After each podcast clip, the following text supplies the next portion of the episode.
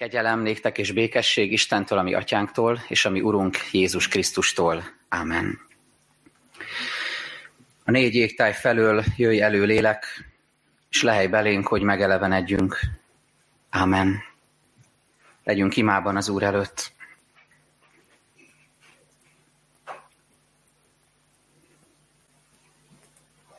Urunk, jó volt énekelni, hogy szent vagy, jó volt megvallani háromszor szent nevedet, jó így belépni most a te tróntermedbe, jelenlétedbe, veled szembesülve, mint hatalmas, mint szent, mint igaz Úrral,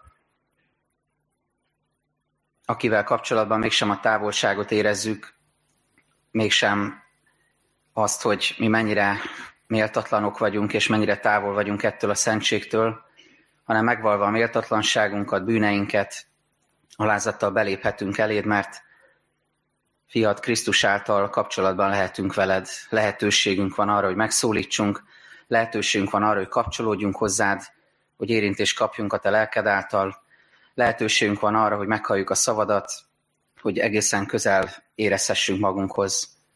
Köszönjük, hogy hívtál bennünket ma reggel is, és hogy engedhetünk a te hívásodnak. És köszönjük, hogy mindenféle élethelyzetből most megérkezhetünk hozzád, te szentséget tróntermébe, örömmel és hálaadással, vágyakozva és reménységgel, megvalva ürességünket, lelki szegénységünket, rátszorultságunkat, a gyászunkból, a betegségeinkből, a szomorúságunkból, az elakadásainkból jöhetünk hozzád, és nálad találhatunk vigaszt. Kérünk, hogy szólíts meg, és mutasd meg nekünk a te szentségedet, és mutasd meg nekünk a te szeretetedet. Amen. Héten olvashattuk a Bibliolvasó Kalauz szerint a házasságtörő asszony és Jézus találkozását, erről fogok ma szólni. Nikáz Janita testvérünk olvassa most az igét János Evangélium a 8. részéből, az első 11 versből.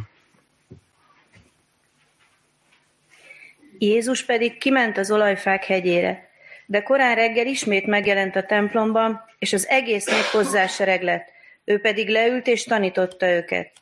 Ekkor oda vezették az írástudók és a farizeusok egy asszony, akit házasságtörésen értek. Középre állították, és így szóltak Jézushoz.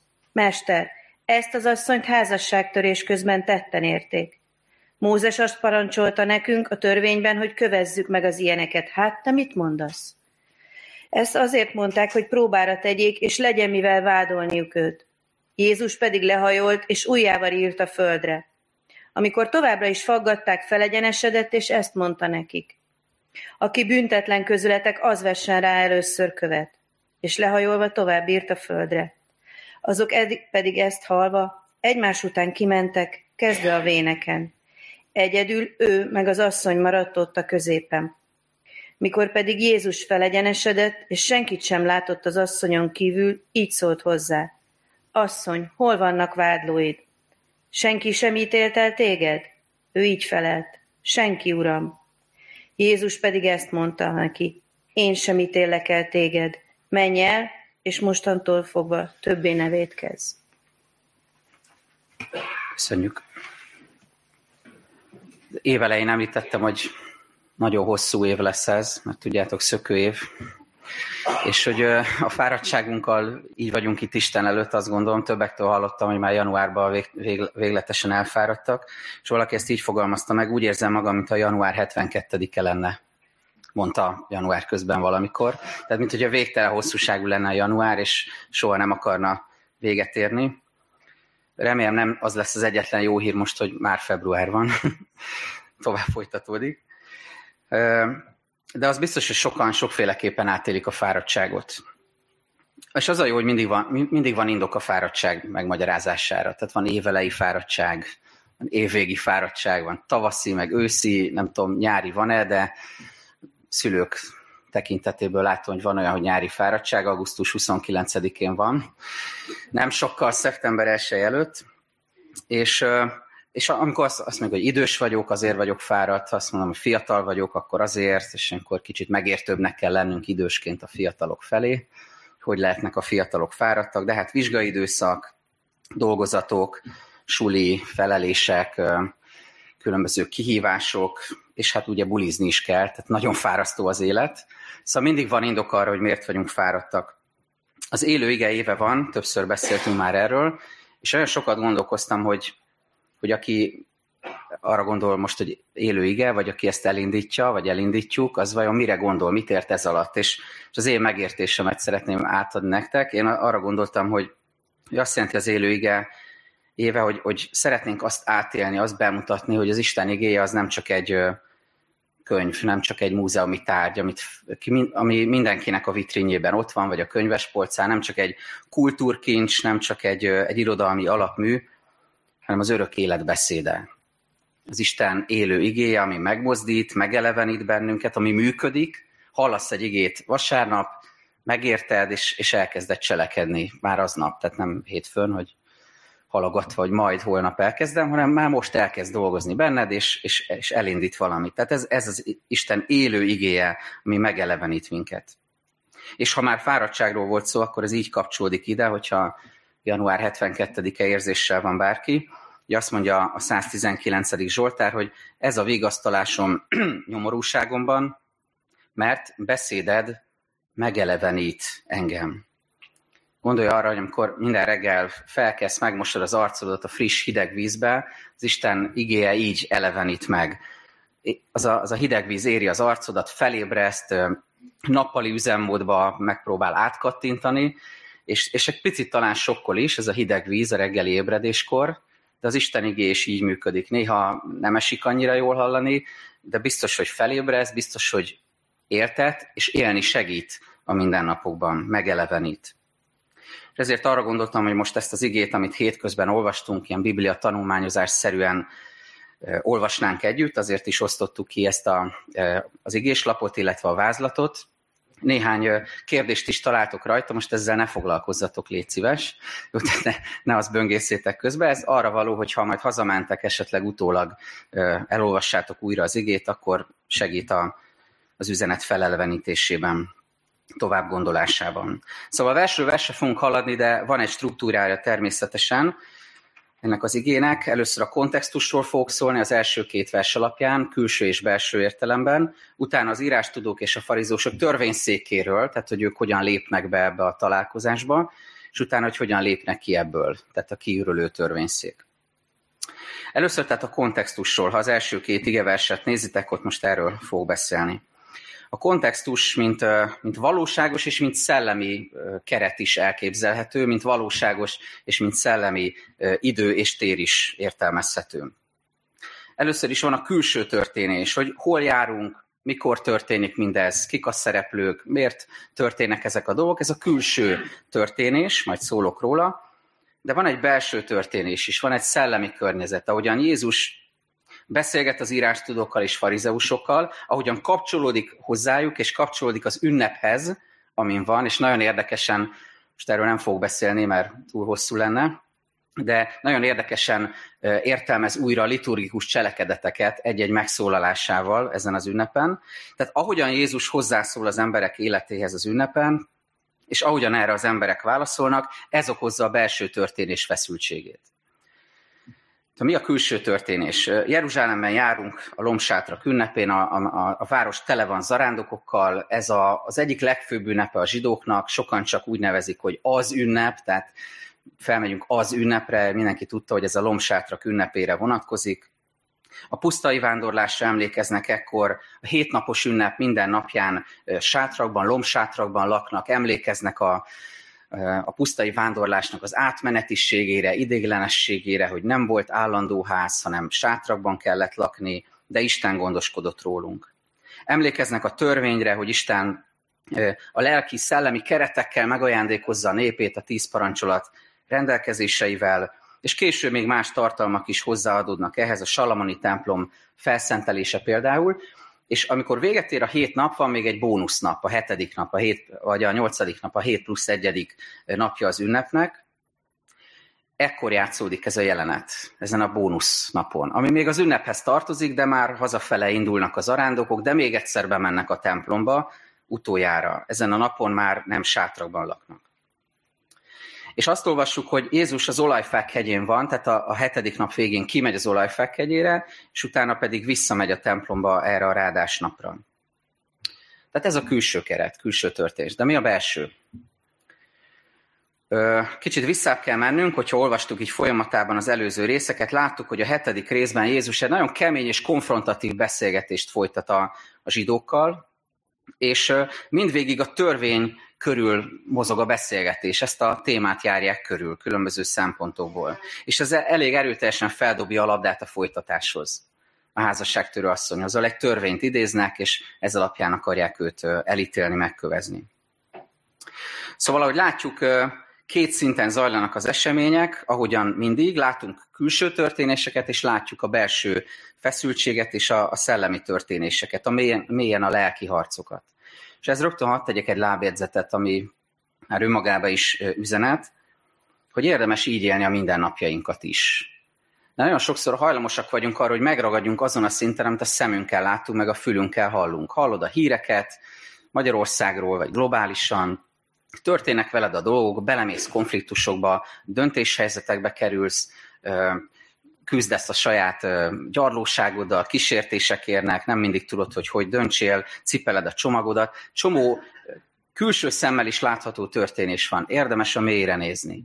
Mert hogy lelki harcban állunk, ahogy a gyülekezeti hétvégén beszéltünk erről. Naponként érdemes felvenni a lélek fegyverzetét, mert nem csak az van, amit a szemeddel látsz, hanem az egész mögött zajlik egy, egy szellemi harc.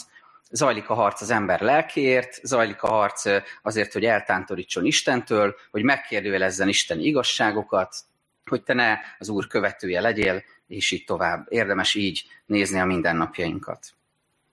Két dolgot szeretnék mindezekhez hozzátenni, az első gondolatkörnél maradva. Az egyik az a szó, amit a harmadik versben olvasunk, bocsánat, második versben olvasunk, de korán reggel ismét megjelent a templomban Jézus. Ismét. Az előzmények ismeretében ugyanis ez valami nagyon fontosat mond el Jézusról, illetve arról, hogy, hogy milyen Istenünk van Jézus Krisztusban. Kivel találkozunk valójában? Kicsoda Jézus? Még vissza kell menni, hogy ezt megértsük. Ha olvastátok a hatodik részt, emlékeztek, hogy Jézus megszaporítja a kenyereket, 5000 ember jól lakik. Fantasztikus csoda. És az emberek oda mennek Jézushoz, és királyá akarják őt tenni, fel akarják emelni. Nekünk ilyen király kell, aki kenyeret tud nekünk adni, és csodát tesz. Aztán Jézus elkezd beszélni erről, értelmezi, elkezd beszélni a, a lelki kenyéről, a mennyei kenyérről, saját magáról, kicsit a, az úrvacsorára is előre utal azzal kapcsolatban az ő testéről és véréről beszél. Ennek következtében nagyon sokan elhagyják a saját tanítványai, tágabb tanítványi körből is. Sokan el, elmennek, nem bírják ezt követni, aztán a hetedik rész elején meg akarják ölni Jézust, aztán a, a 7-20-ban egyenesen ördögnek nevezik, pontosabban az eredetiben az hogy daimonion, tehát démoni megszállottságúnak nevezik Jézust. Aztán el akarják fogni, és mindeközben végig vitáznak vele. Miért mondom mindezt? Azért, mert talán másnak az, az lett volna e, ezen a ponton a gondolataiban, hogy, hogy elég volt tehát ezt nem akarom tovább csinálni. Tehát bárki más, aki ennyi támadásnak, atrocitásnak lenne kitéve, és ilyen rossz indulatúan provokálnák, az azt mondaná már enne, ezen a ponton, hogy elég volt. Úgy sincs értelme tovább folytatni. Nincs értelme újra meg újra visszamennem oda, ahol démonizálnak, oda, ahol nem látnak szívesen, oda, ahol a saját tanítványaim jó része is félreért, minek menjek oda-vissza. Jézus viszont, és ez a, az üzenet most vele kapcsolatban, nem így gondolkozik. Ő azt mondja, még van egy nap az ünnepből. Eltelt a hét nap, de még van egy nap. És bennem ott van a remény, hogy érdemes még visszamenni a templomba, még erre az plusz egy napra.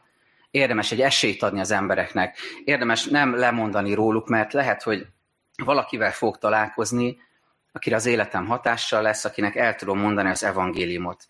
Van még egy nap, és ez a nap egy óriási esély, egy tágas tér, amiben beléphetek most. Jézus így gondolkozik.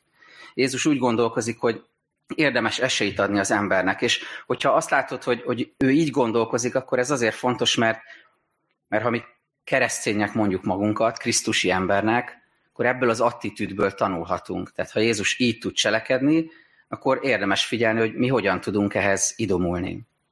Szabadon, nem sértődötten létezni, jelen lenni, egy új napban egy új esélyt adni a másiknak, akár hogyha a családodra gondolsz, a gyerekedre gondolsz, a házasságodra gondolsz, vagy, a, vagy bármilyen konfliktusos helyzetben, amiben vagy, érdemes ezzel a Jézusi attitűddel belelépni, jelen lenni, visszamegyek, még van egy nap, még kinyitom a szívemet, még megpróbálok nyitni a másik felé. Jézus így cselekszik, és olyan jó ezt látni. És az egész Bibliának az egyik legcsodálatosabb jelenete következik ebből, hogy Jézus esélyt ad még ennek, a, ennek az egy plusz napnak az ünnepen, az ünnep végén.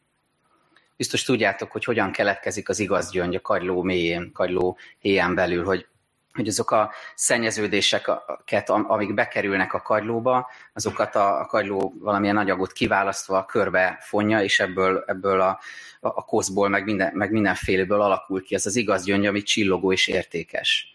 És valami ilyesmi történik itt Jézussal a, a mélyben, a, a nyomás alatt, a, a támadások alatt, hogy, hogy ez a rengeteg kosz, meg sár, amit rádobálnak, meg rosszat mondanak róla, azt ő transformálja és igaz gyöngyé teszi, és egy olyan találkozás formájában tárja elénk, amiben az evangéliumot mondja el nekünk tulajdonképpen.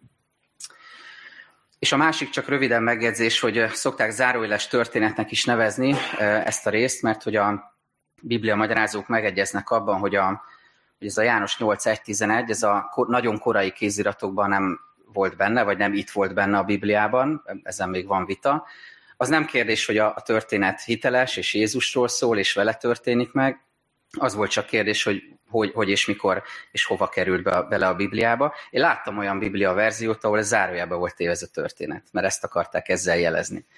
És most ezt a képet hozom elétek, hogy, hogy ez egyáltalán nem zárójeles történet, semmilyen értelemben, hanem nagyon is, nagyon is hangsúlyos, és ezt akarja nekünk most elmondani az Úr. Na de menjünk tovább, ez eddig a kontextusról szólt, a körülményekről, külső és belső történésekről.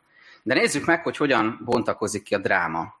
Az írástudók és farizeusok törvényszéke hogyan áll fel. Simon a múlt vasárnap, emlékeztek, talán tíz leprás meggyógyításáról beszélt, és, és ott láttunk egy, egy leprást, aki, akit Jézus meggyógyít a többiekkel együtt, és ő egyedül visszajön, hogy megköszönje, és róla feljegyzi az írás, hogy samáriai volt, samáriai volt történetesen. Tehát egy zsidók által utált ember, lenézett ember, aki leprás volt, és ennek következtében érinthetetlen. És hogy kapcsolódik ez a mostani történetünk össze? Egy nagyon hasonló főszereplőt látunk. Egy asszonyt, az asszonyok sorsa nem volt túl, túl pozitív ebben a korban, Jézus korában. Házasságtörő volt, tehát bűnön kapták rajta, és ráadásul nyilvánosan megszégyentik, és, és ráadásul kövezés vár rá a törvény alapján. Tehát érinthetetlen ő is, senki nem akar vele közösséget vállalni, maximum majd a kövek érintik a testét, amikor megkövezik és kivégzik. Szóval egy, egy hasonló figurát látunk a mai történetben is.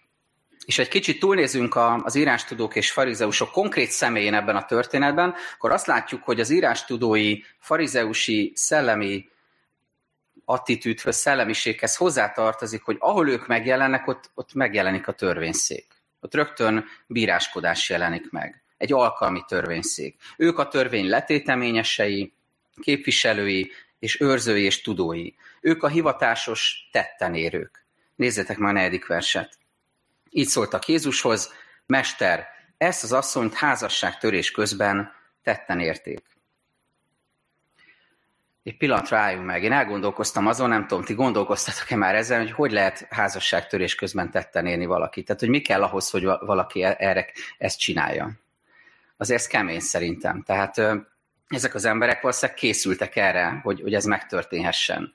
Magyarázók megjegyzik, hogy mivel ez az ünnep utolsó estéjén, éjszakáján történt, és rengeteg ember volt Jeruzsálemben, és bármi megtörténhetett, mert nem mindenki hasonló szent indítatással volt jelen ezen az ünnepen, hogy Isten dicsérje.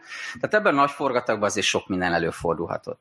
Ugyanakkor az írástudók szemszögéből azért ez, ez föl kellett készülni. Kellett, kellett egy olyan attitűd, hogy mi most keresni fogunk egy bűnös embert, és tetten, tetten fogjuk őt érni. Ők készültek erre. És ez tükröt tart most elénk, egy picit ezt értelmezzük. Tükröt tart elénk, hogy mi van akkor, hogyha ha egy kicsit most őszintén magunkban nézünk, és azt mondjuk, hogy néha mi is ilyenek vagyunk, az írástudók, meg a farizeusok, ilyen hivatásos tetten érők. Hogy arra utazunk, hogy, hogy valakire ráolvassassunk egy bűnt hogy arra utazunk egy kapcsolatban, egy közösségben, akár gyülekezetben is, hogy bebizonyítsuk, hogy mi jobbak vagyunk, mint a másik, és bebizonyítsuk, hogy, hogy ő tényleg vétett valamilyen parancsolat ellen. és alig várjuk az alkalmat, hogy valakit tetten érhessünk, és azt mondhassuk, hogy na lám, lám, lám, mégse vagy olyan jó keresztény. Ez nem annyira vicces, mint amikor a kisfiú, tudjátok, az anekdota szerint áll a parókia mellett, és nézi, hogy a tiszteletes bácsi szögeli a kerítést, és akkor megkérdezi a tiszteletes bácsi, hogy mit nézel, kisfiú? Hát azt nézem, hogy mit fog mondani a papbácsi, hogyha ráüt a kezére. Ez a lesben állni. Vicces, de mégsem. Lesben állunk, hogy, hogy mit, mit fog elrontani a másik, hogyan fog cselekedni, hogyan fog Isten igé ellen véteni. Ez csak ilyen önvizsgálati kérdésként hadd hozzam mindannyiunk elé. Aztán tovább olvassuk, azt látjuk, hogy középre állították ezt az asszonyt. Vagyis mi történik? Egyenesen, tapintatlanul beletrappolnak Jézusnak az éppen aktuális tanításába. Ott vannak Jézus körül az emberek, ők átszakítják ezt a gyűrűt, és mit sem, semmivel se törődve belelépnek ebbe a helyzetbe. Nem tisztelik a mestert, és nyilvánvalóan provokálni akarják, mert ezt olvassuk a hatodik versben, ezt azért mondták, hogy próbára tegyék, és legyen mivel vádolniuk őt. Szóval elég nyilvánvaló az, hogy, hogy csak látszólag érdekli őket az igazság és a törvény, mert egyébként a, ennek a láncolat ez egy vég, végtelen egyszerű logikai lánc, van egy bűn, van egy tettenérés, van egy törvény, amit erre alkalmazni kell, alkalmazzuk a törvényt, és jöhet a megkövezés, jöhet az ítélet végrehajtás. De tudjátok, hol sánt itt ez az egész, hogy, és hol, hol, hol ér, érzékeljük azt, hogy hogy nem az igazság és a törvény érdekli őket, biztos feltűn nektek is, hogy mi hiányzik ebből a jelenetből. Ki hiányzik ebből a jelenetből? A férfi, akit ugyanúgy tetten értek, tulajdonképpen a házasságtörésen, és ő nincs ott ebben a jelenetben. Pedig itt Mózes törvényére hivatkoznak, és egyébként 3 Mózes 20-ban, meg az 5 Mózes 22-ben nagyon világosan le van írva, hogy ez, ilyen esetekben a férfit és a nőt is ugyanabban a büntetésben kell részesíteni. Az, hogy nincs ott a férfi, az egy kicsit azért azt jelzi, nem is kicsit, hogy ezeknek az embereknek nem az igazság számít, nem a törvény, nem az erkölcs megőrzése, hanem a karaktergyilkosság. És nem, a, nem az asszonyra gondolok elsősorban, Jézusra. Hogy ezt a helyzetet, az asszony szerencsétlen esetét, bűnét megpróbálják felhasználni arra, hogy Jézust ellehetetlenítsék. Ez megint egy egyszerű tükröt tart elénk, így fordítom ezt át, hogy hogyan közeledünk Jézushoz. Hogyan olvasod az Isten igéjét? Milyen indítatással, milyen szándékkal nyitod meg a szívedet? Hogyha azzal a szándékkal, hogy Uram, önmagában kevés vagyok, méltatlan vagyok, lelki szegény vagyok, szükségem van arra, hogy betörz a szívemet. Ha, ha én alázattal borulok oda Istenre, és úgy nyitom ki az igét, akkor találkozni fogok vele, akkor, akkor nem, a, nem a hátsó emberi szándékok fognak vezérelni, hanem tényleg találkozásom lesz Jézussal. Minden más esetben ez történik, mint amit ebben a sztoriban látunk. Szóval láttuk a, a kontextus, láttuk, hogy hogyan indul el ez a dráma, hogyan ezt a rögtön ítélő bíróságot itt felállítják a farizeusok. De végül beszélnünk kell a, a dráma csúcspontjáról, a kiürülő törvényszékről arról szeretnék beszélni ebben a befejező részben, hogy, hogy miből látszik Jézusnak a, az úr volta. Az, hogy ő integráns és szuverén egyéniség. Az, hogy, hogy ő úr mindenek felett, és hogy ő nem hagyja magát befolyásolni, és nem lehet ő dróton rágatni. Miből látszik ez? Négy ilyen dolgot szeretnék elmondani. Az egyik az, hogy, a, hogy Jézus ahelyett, hogy válaszolna, a porba ír. Ugye ez egy nagyon talányos jelenet, egy nagyon sok kérdést felvető jelenet, hogy itt mi történik. Bennünk is fölmerülhetnek kérdések, hogy, hogy hát miért történik ez, hogy csak szórakozottan nem vesz tudomást a, a, az emberekről, és, és azért nem beszél hozzájuk, azért nem válaszol. Vagy időt akar nyerni, hogy kitalálja, hogy mit fog válaszolni. Ilyen magyarázatot is olvastam, ami azért elég fura Jézust egy olyan felkészületlen diáknak elképzelni, aki mindenféle pótcselekvéseket csinál, még rendezgeti a jegyzeteit, meg tudom, még kifújja az órát, mielőtt válaszolna, tehát ne lelássuk ilyennek Jézust. Vagy meg akarja alázni az írástudókat, és, és ezért látványosan negligálja őket. Vagy valaki azt mondja, hogy a római joggyakorlatban ez, ez volt a bevett gyakorlat, hogy a bíró mielőtt kimondta az ítéletet, előtte magának felírta de talán valami más történik itt. És a, a, az írástudók, pontosabban az írásmagyarázók, az egyházatják már nagyon korai korszakokban is egyetértettek abban, hogy, hogy itt van, van valami mélyebb jelentés ebben. Lehet, hogy sok magyarázat létezik erre, de egyet hadd mondjak el ebből. Jeremiás próféta könyvében a 17. részben olvasunk egy nagyon döbbenetes részt, ahol a szívről és a törvényről beszél a próféta. És most az utolsó mondat lesz az, ami kapcsolódik a mai történethez, de az előtte lévőt is hadd olvassam. Jeremiás 17.9. Csalárdabb a szív mindennél, javíthatatlan, ki tudná kiismerni. Én az Úr vagyok a szívek ismerője, a vesék vizsgálója, mindenkivel úgy bánok, ahogyan élete és tetteinek gyümölcse szerint megérdemli. Aki törvénytelenül gyűjt gazdagságot, olyan, mint a madár, amely idegen tojásokon ül. Élete derekán itt kell hagynia, és a végén bolondnak tartják. Ó, dicső trónus, kezdettől fogva fölséges a hely, ahol szentélyünk áll. Uram, te vagy Izrael reménysége, megszégyenülnek majd, akik elhagynak téged. És figyeljetek, a tőled elpártolók nevét a porba írják, mert elhagyták az urat, a friss víznek forrását. A tőled elpártolók nevét a porba írják, mert elhagyták az urat.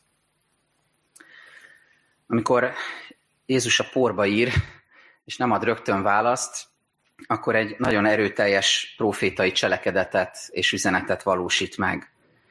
És nem csak szimbolikus értelemben, de a válaszában is ugyanezt jeleníti meg. Mert hogy mit mond mindezek után? Amikor továbbra is faggatták, hetedik vers, felegyenesedett, és ezt mondta nekik, aki bűntelen közületek, az vessen rá először követ az a mozdulata, hogyan Jézus felegyenesedik a porból, a földről, jelzi azt, hogy ez a mondat, amit mond, ez nem része a párbeszédnek, ez nem abba illeszkedik. Ez egy tulajdonképpen a fölött álló profétai mondat, egy, egy ítélet, egy kijelentés, amely térdre kényszerít, amely elnémít, és amely lefegyverez. És utána figyeljétek meg, újra lehajol. Tehát felemelkedik, szinte föléjük emelkedik, elmondja az isteni szót, és utána vissza a, a porhoz. De mit jelent ez, ha megyünk tovább? Hogyan hat -e ez az írás tudókra? Kilencedik vers. Azok pedig ezt halva egymás után kimentek, kezdve a véneken, egyedül ő meg az asszony maradt ott a középen. Egy színházhoz tudnám ezt hasonlítani, ahol az előadásokban gyakran használnak forgó színpadot, és tudjátok, ezzel próbálják elérni azt a hatást, hogy ami lényeges, azt középre helyezik, azt kiemelik, a többi meg kiforog. És most az történik, hogy középen ott marad Jézus és az asszony, és az összes többi szereplő a külső körön elfordul, és kimegy, és takarásban van. Már nem fontos, elhagyják a helyszínt. Egyedül Jézus és az asszony maradott. De mi történik itt? Talán felfigyeltetek rá, hogy Jézus egyetlen szavával sem mondja azt, hogy itt nem történt törvényszegés. Hogy ne lenne igaza egyébként a betű szerint a farizeusoknak és az írástudóknak. Hogy ne lenne bűn, amit ez az asszony elkövetett. És ide is hadd tegyek egy nagyon fontos megjegyzést, hogy, hogy ez pedig különösen is meg kell szívlelnünk, hogy ennek a történetnek nem az az üzenete, ami manapság egy népszerű üzenet lenne, hogy Jézust nem érdekli a bűn. Nem olyan nagy dolog elkeni, mert ő irgalmas. De ma nagyon sokan csak ezt hirdetik Jézussal kapcsolatban, hogy Jézus irgalmas és szerető. Láss, lássátok meg, hát erről beszél ez a történet, nem? Mennyire népszerű lenne ez az üzenet ma? És sokan így látják Jézust. Nagyon fontosnak tartom, hogy Jézus egyetlen szavával nem mondja, hogy a törvény betűje szerint ez ne lenne bűn, ez bűn. A bűnt néven kell nevezni, és ezt nekünk is ezt kell tennünk elsősorban a saját életünkben, amikor bűnvallást teszünk, de egyébként pedig mindenre vonatkoztatva. Egy héttel vagyunk úrvacsora után, és jó vissza, visszaidézni ezt a jelentet, hogy jövünk az úrasztalához, egymás szemébe nézünk, és, és Isten szemébe nézünk, és letesszük a bűneinket. Ez az őszinte bűnvallásnak a pillanata, amikor megvalljuk a méltatlanságunkat. De van olyan is, ami nem ilyen bűnvallás, és ebben a jelentben ez történik. Ez egy kínos, kényszeredett, idézőjeles bűnvallás, ami inkább egy kényszerű beismerés és ilyenek ezek az elejtett kövek. Ezt a címet adtam a mai hirdetésnek, hogy elejtett kövek. Hoztam is egyet, keresgéltem, és otthon találtam egy követ.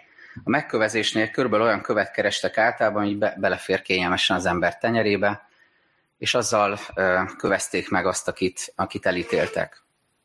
Ugyanakkor azt is tudni kell, hogy kicsit jobban értsük, hogy a megkövezés az soha nem ott történt, ahol a tettenérés történt, pláne nem a templomban, ahova oda vitték ezt az asszonyt a Jézushoz, hanem általában kivitték szégyen szemre a városon kívül, és ott megvolt ennek a maga procedúrája, most megkímélek a részletektől titeket, de, de le volt pontosan írva, hogy ezt hogyan kell csinálni. Na most elég valószínű, hogy nem, az, nem úgy történt ez, hogy mindenkinek volt otthon egy kövezős köve a polcán, hogy amikor majd jön a kövezés, akkor majd viszem magammal, leveszem a polcról, hanem hát tudjátok, Izrael milyen, bárhol lehajolsz, ott van egy kő.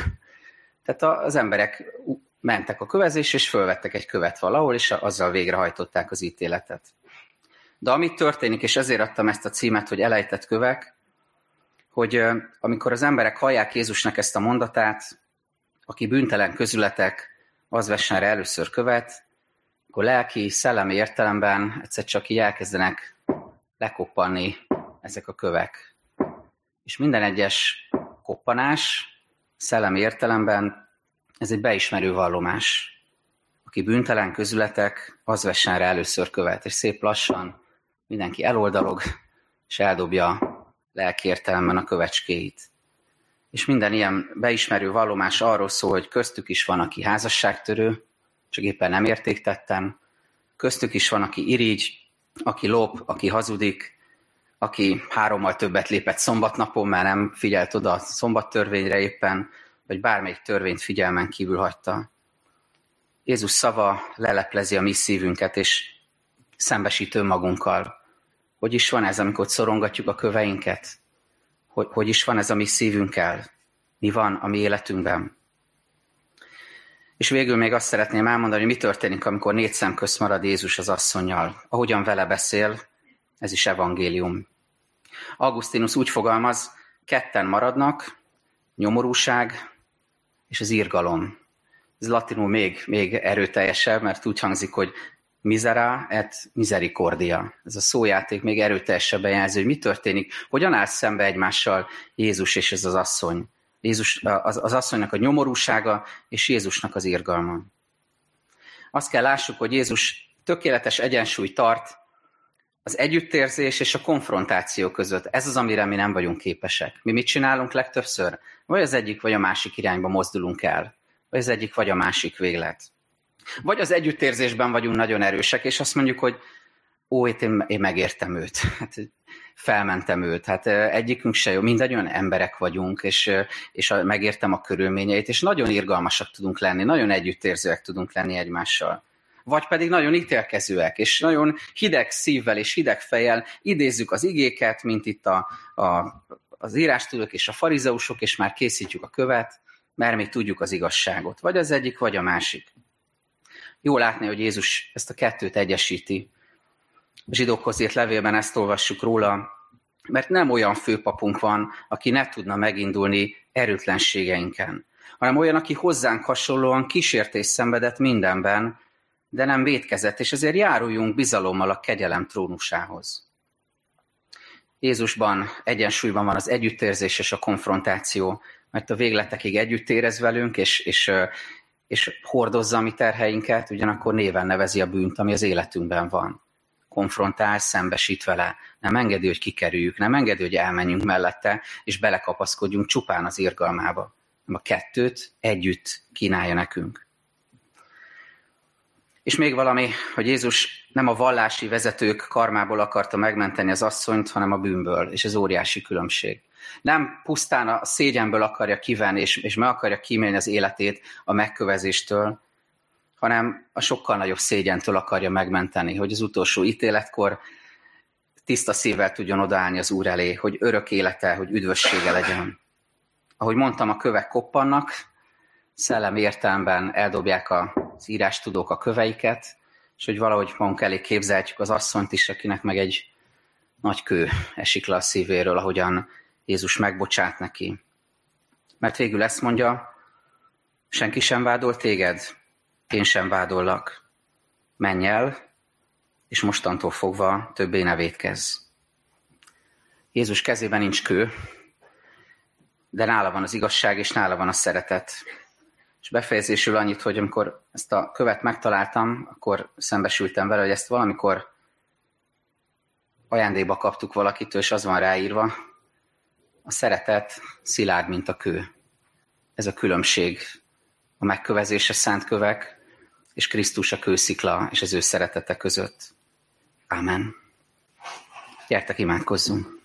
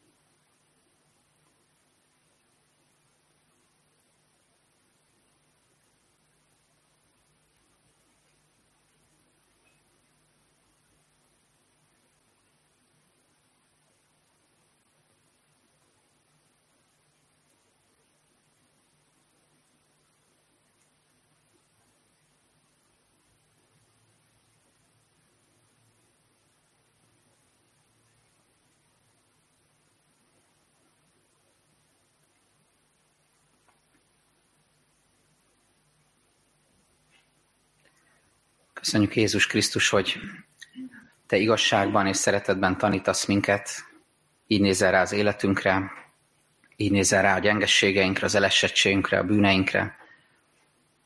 Köszönjük, hogy segítesz szembenézni azzal, akik vagyunk, és köszönjük, hogy segítesz megmutatni, hogy kivé lehetünk általad. Könyörgünk, Urunk, most mindannyiunkért, hogy vezess bennünket a tisztulás útján, segíts kimondani, ami, ami nehéz, ami fáj, de a te segítségeddel mégis gyógyuláshoz vezet. Imádkozunk, Urunk, a betegeinkért, elét hozzuk Simonékat, kérünk, hogy gyógyítsd őket, légy velük most. Imádkozunk mindazokért, akik bármilyen betegségben vannak, és, és könyörgünk, Urunk, a gyászolókért is. Kérünk, hogy adj nekik vigasztalást, adj nekik könnyebbséget, ad nekik a te lelked jelenlétét, és enged, hogy háladással tudjanak emlékezni az elvesztett családtagra. Urunk, köszönjük, hogy elét hozhatjuk a gyülekezetünket is. Kérünk, hogy, hogy segíts a Te lelked által meglátni azt az utat, amerre vezetsz bennünket, adj vezetést, tudunk, adj bölcsességet, és kérünk, hogy, hogy adj felét fordulást minden helyzetben, hogy fontos, a legfontosabb legyen nekünk a Te akaratod. Köszönjük, hogy éltetsz minket igéddel, és, és megelevenítesz minket. Ámen. Fennállva folytassuk az imádságot. Mi, atyánk, aki a mennyekben vagy, szenteltessék meg a te neved, jöjjön el a te országod, legyen meg a te akaratod, amint a mennyben, úgy a földön is. Mindennapi kenyerünket add meg nékünk ma, és bocsáss meg a mi védkeinket, képen mi is megbocsátunk az ellenünk védkezőknek, és ne vigy minket kísértésbe, szabadíts meg minket a gonosztól, mert téged az ország, hatalom és a dicsőség mindörökké. Amen.